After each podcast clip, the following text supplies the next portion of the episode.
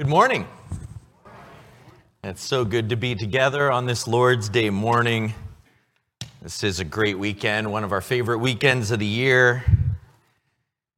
And uh, one of the reasons for that, of course, is all of the, the amazing Christians that we get to spend time with. It's a picture that Diane took this year. This year's epic youth event was at a fire department station, the Jackson Township Fire Station. And so I think it was Steve that came up with this idea of, hey, what if we had the theme this year be firefighting or something like that? So we, we decided to focus in on this theme of fire and rescue. And if I were to pick one verse from the book of Jude that launches us into that, first and foremost, it's this verse that was read a bit ago in Jude, verse 23, where we're told all of us, all Christians, are told to save others by snatching them out of the fire. Save others by snatching them out of the fire. So, Adrian has been wanting to go to Paris for quite some time now. She, we're going to get there eventually. And um, thinking about how to get there with four kids is complicated, but you think about all the great sites and places to visit in Paris, and you know, where, where does your mind go? What do you think is the most visited monument in Paris? Eiffel Tower, you think, right? Maybe, maybe that wonderful biggest museum in the world, I think, the Louvre and its great glass pyramid and all of that is the. No, neither of those are the most visited monument in Paris. The most visited monument in the first half of, of this century, in the 21st century, with averaging 12 million visitors a year, is the Notre Dame Cathedral. And you may remember in the news four years ago, in April 15th, 19, or 2019, um, there was a 19 in there. In 2019, there was this fire that broke out on the roof and then it spread, and you watched and you thought, oh man, history is burning down. What's going to happen?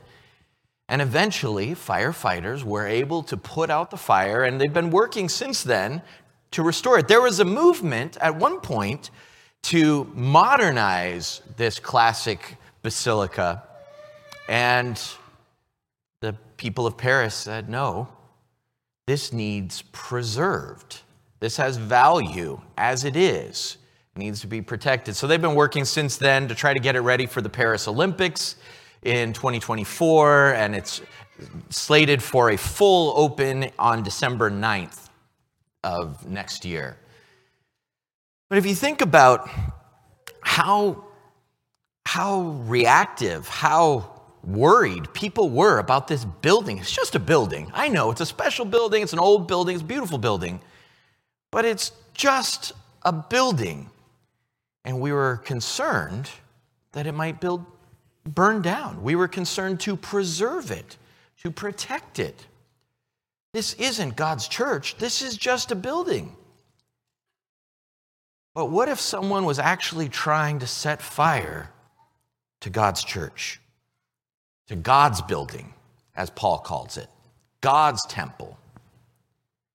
The house of God, and, and someone is not, it's not an accidental house fire, but someone, a group of people are sneaking in, little pyros, little fire starters are trying to set fire like little gremlins in the corner trying to make trouble in the church, bringing wrong teaching, bringing wrong ethics, bad theology, and divisiveness. That's the problem that Jude finds himself in. He says, You know, I wanted to write to you about some other stuff. I wanted to talk about our common salvation, but you don't get to pick what you're going to talk about when your house is on fire. And so he sounds the alarm in verse 3. He says, I had to write you to contend for the faith once for all delivered. And he goes on to tell them three other charges.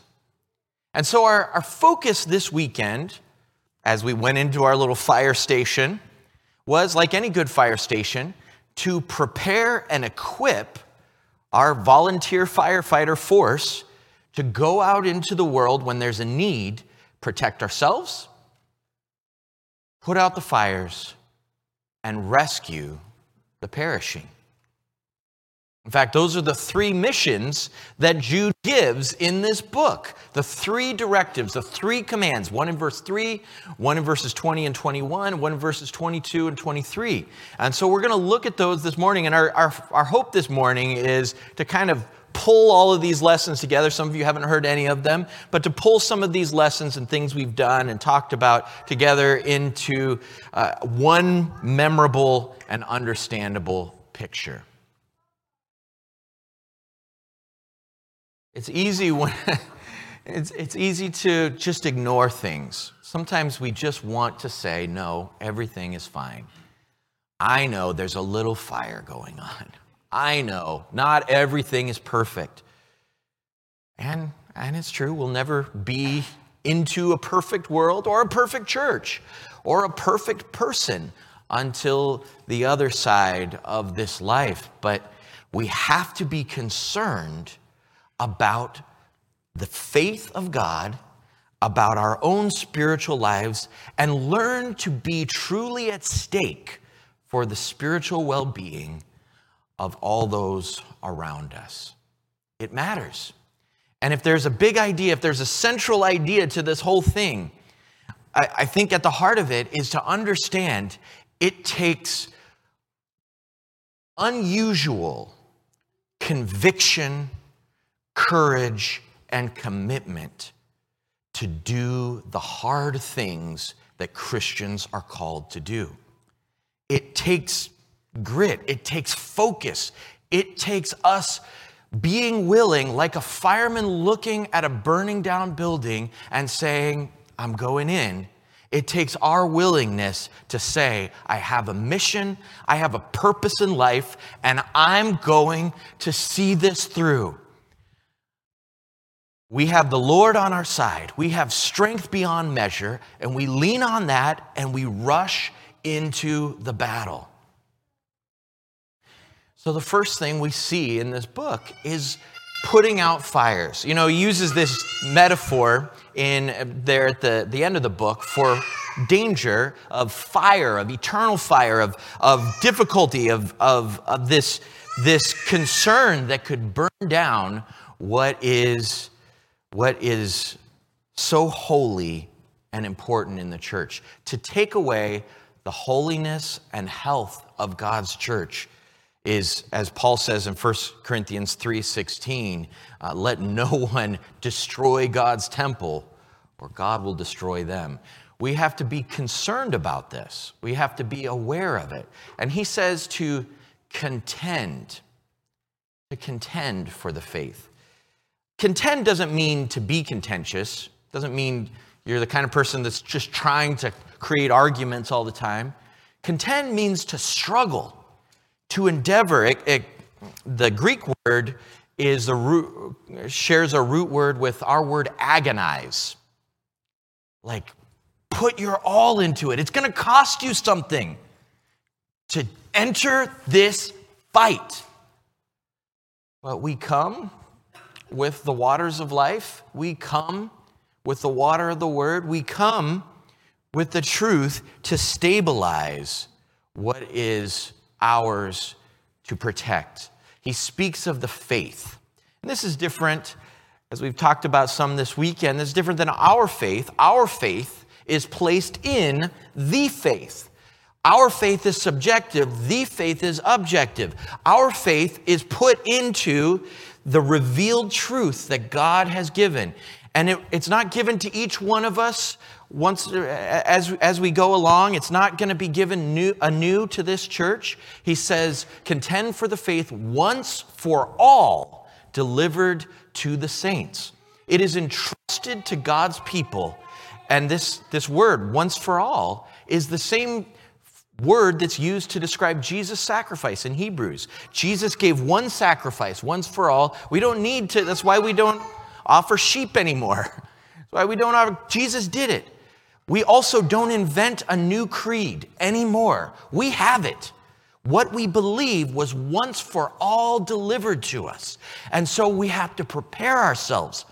We have to stabilize ourselves. We have to equip ourselves to go and do this work of fighting to protect the church of God, to put out all the fires and difficulties, all the, all the problems that we see show up. There have been a lot of monuments and memorials made from the twisted beams and the broken down remains of the World Trade Centers. And we take them seriously and we reflect seriously. A lot of people died there, a lot of people gave their lives to try to save others there. These twisted beams make us think not only of the destruction that was brought by evil men, but by but it makes us think about um, something more precious to us our ability to, to pull together, our ability to look out for one another, our ability to remember important things. But for those who were there, it was not, it was not a, a beautiful or a, a reflective time. Jerry Silcox, who was a New York firefighter who helped search for survivors at Ground Zero, writes that he and his coworkers called this place the pit. In fact, as he talks about it, he thought about, he said, what the Bible talks about when it talks about hell. It just felt so awful. And he says, almost everywhere I looked, mighty columns of steel were twisted into sad, pointless sculptures, towering over the tragic scene as we worked to find survivors. When Jude describes these false teachers who've come in among God's people, he describes them as twisting God's grace, as distorting, as perverting, as corrupting what is the, the key to the health and holiness of the church. We are a building built on the words of the apostles and prophets, with Jesus himself as the cornerstone, Ephesians 2 tells us. The faith is our foundation. It's the beams that, that hold the structure together and give it soundness. And so we need to know God's word. We need to speak together about God's word and seek to understand it well, lest destruction come among us. He gives three examples from the Old Testament of rebellion and the judgment that comes from it as he goes through, he talks about the wilderness generation who rejected the Lord's ways. He talks about fallen angels, and he talks about Sodom and Gomorrah and the eternal fire that they, they burn with. And then he goes on to talk about leading the way into rebellion because these p- teachers that he's talking to aren't just rebelling themselves, they're leading other people to throw off God's will and God's word and God's ways. And so he talks about Cain, who not only killed his brother Abel, but went on to start a city and this whole line of people that the rest of uh, those early chapters of Genesis talk about uh, who are bringing evil things into the world. He talks about uh, Balaam, who led Israel into idolatry. And he talks about Korah, who brought a rebellion against the prophet Moses. These people are throwing off the shackles of authority that God presents and wanting uh, others to just think you can do whatever you want. You know, we have grace, we have liberty, it's not a big deal. And Jude wants to communicate to all of us that at its heart, the gospel is both liberating and constraining. It shows us the right and good way for us to walk, and in that we find our freedom. When he talks about saving others, he talks about three different groups. I've called them the doubters, the desperate, and the dangerous. And we've had some conversations about how we approach each of these differently. There's a story about a, a fireman that I read this week um, about a, a, man who, uh, over in Boardman, Ohio, which is kind of where my, not maybe close to where some of you guys are, are from, that's close to where my, my people come from. Uh, this volunteer fire department was, um, was called out to help an old man who, who had um, some need in his house and he was living alone this older older fellow and so he came and he couldn't get into the door and he's trying to to you know get the door open. He's calling he's yelling and they won't no one will come to the door and so concerned he does one of those side kicks and with one kick knocks the door in felt really good that he could do that and he rushed in and realized it was the wrong building. It was the house next door that he was supposed to kick in. We talked in our evangelism class earlier this year about identifying the correct spiritual address of those that we're trying to reach out to. We talked about different models like Gray's Matrix and we talked about that, remember that golf course model where, you know, we don't want to be using a driver when someone is really near to the kingdom and we don't, don't want to be using a putter whenever someone is far off and they're, they're just arguing and fighting. We need to find a way to dr- keep drawing people closer. And there's different strategies that we can use. Well, another way of framing that is by thinking about it the way that Jude does in Jude 22 to 23. He says, to have mercy on those who doubt in verse 22. And then he says to save others by snatching them out of the fire, and then to others show mercy with fear, hating even the garment stained by the flesh. There are those among us who are of the faith, but they're struggling, they're faltering. And so we approach them with mercy, with compassion, with patience, and try to strengthen them. There are others who are not in the faith, who are in the fire, and we have to go to them with boldness, knowing this is life or death. And we try to grab them. And this word snatch is like uh, very much like uh, this a rescue operation where we're pulling them at just the nick of time out of danger. But then there are those who he says to approach with fear like with caution, with awareness, with the fear of God, recognizing that sometimes when you're trying to help somebody else, they burn you. You know, whenever you're trying to put out the fire of a burning man, you, you don't go and, and just try to put it out with your hand. You try to protect yourself while trying to help them. You get a blanket you put pour water on them. Yesterday, the kids all got to attack me as a burning man. I, I, I was, uh, uh, I was the man on fire, and they came at me with 24 water balloons and squirt guns and got points for how many times they could hit me. But sometimes those people might run away as I was running away. but if we rescue them, they'll be glad and we'll be glad that we were able to take them out of the fire and into this place of safety. But, you know, a firefighter who is passed out from smoke inhalation in a corner does no one any good. Firefighters spend a lot of time, our fire departments spend a lot of money to prepare with scuba equipment you know, scuba technology, the oxygen tanks, the, with, with uh, coats. We put on some coats and hats and all the things that uh, Todd Brinker has for, as, a, as a fire, fireman. Those are technologies that protect us. And when we're going out into the world, we need to protect ourselves. And, and Jude wants the people he's talking to to be strong enough to survive this fire. And so he says in verse 20, But you, beloved, building yourself up in the most holy faith. The same faith that was once for all delivered is our most holy faith. It's the basis of what we believe, this shared, common, holy faith.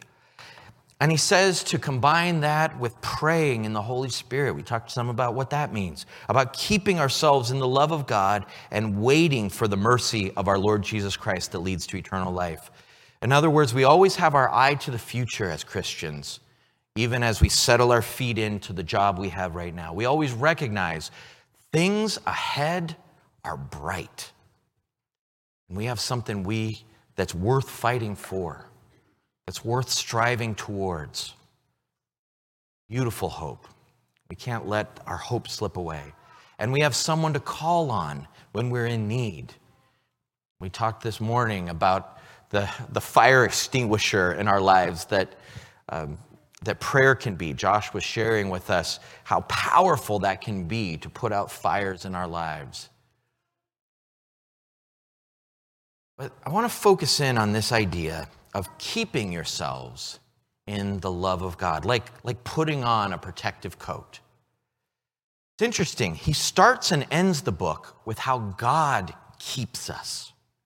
He says in verse 1 to those who are called, beloved in God, and kept.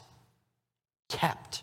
And then he closes in verse 24 now to him who is able to keep you from stumbling and to present you blameless. Maybe a better translation of that, though, though this is true, is the one who could keep you standing upright, because it's not really a negative there. His, it's the word, the Greek word here is of someone who could have fallen down. Maybe there was something that could have tripped them, but they stay upright. They keep from falling. The one who is able to keep us from falling is God, our Father, and our Lord Jesus Christ. And so there's this dual responsibility. God is worth trusting. We don't have to, yes, we bring fear, we bring reverence, we bring soberness and alertness to what we're doing, but we're not panicked. We're not, we're not shaking in terror because the Lord is with us. So we can be courageous. At the same time, he says, keep yourself in the love of God. If there is one thing that I would want not only our young people, but all of us to remember from this lesson. If I had to pick one, it would be this keep yourself in God's love. It's very similar to what Jesus says in John 15 when he says, As the Father has loved me, I have loved you. Abide in my love. Abide, live in it, wear it, take it with you everywhere, settle into it, settle into my love for you. Let that be, as we talked about a few weeks ago, your roots, your stability, your, your source of strength and life. Jesus' love for you, God's love for you. And you get to choose where you keep yourself, where you keep your thoughts, where you keep your path of your feet. You get to choose what are you surrounding yourself with. And, and what he's saying is make this the center of your life. Make God's love the, the everything that everything comes from. Keep yourself in God's love. And all the things he says around it will help us do that, right? Praying in the Holy Spirit, building ourselves up in the most holy faith, looking forward to the mercy that's to come will all help us stay in God's love. There is security and strength to be found there. We are all each one of us going about different things in our lives. We're busy with engineering and teaching and nursing and momming and dadding and kidding. I don't know. Uh, being a kid, you know, um, all the things we do in our daily life. We go to school and we stay busy doing other things.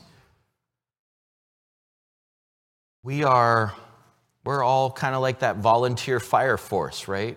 We have other jobs other things that we busy ourselves with. We're not sitting at a fire station. But as we go, we are constantly on alert ready for the call, ready for the need, ready for hearing someone say help, ready for seeing someone is in need, ready to be God's one and only force in this world sent on a mission of rescue. We have to take that seriously and learn to look around and find those who are doubting, find those who are desperate, and find those who may need mercy, but we need to make sure we're looking out for ourselves too, to, to keep ourselves in God's love when we go to those who are, are dangerous. Jesus will ultimately keep his people to the end. If we hold on to him, he will not let us go. As we sing in that wonderful song, In Christ Alone, hell can't do anything to snatch us from his hand. If you're not a Christian, if you are in the fire right now, There is an eternal fire that we need to be aware of. There is an eternal danger that this, this current separation from God speaks to and, and helps us to, to recognize. But there is life on offer.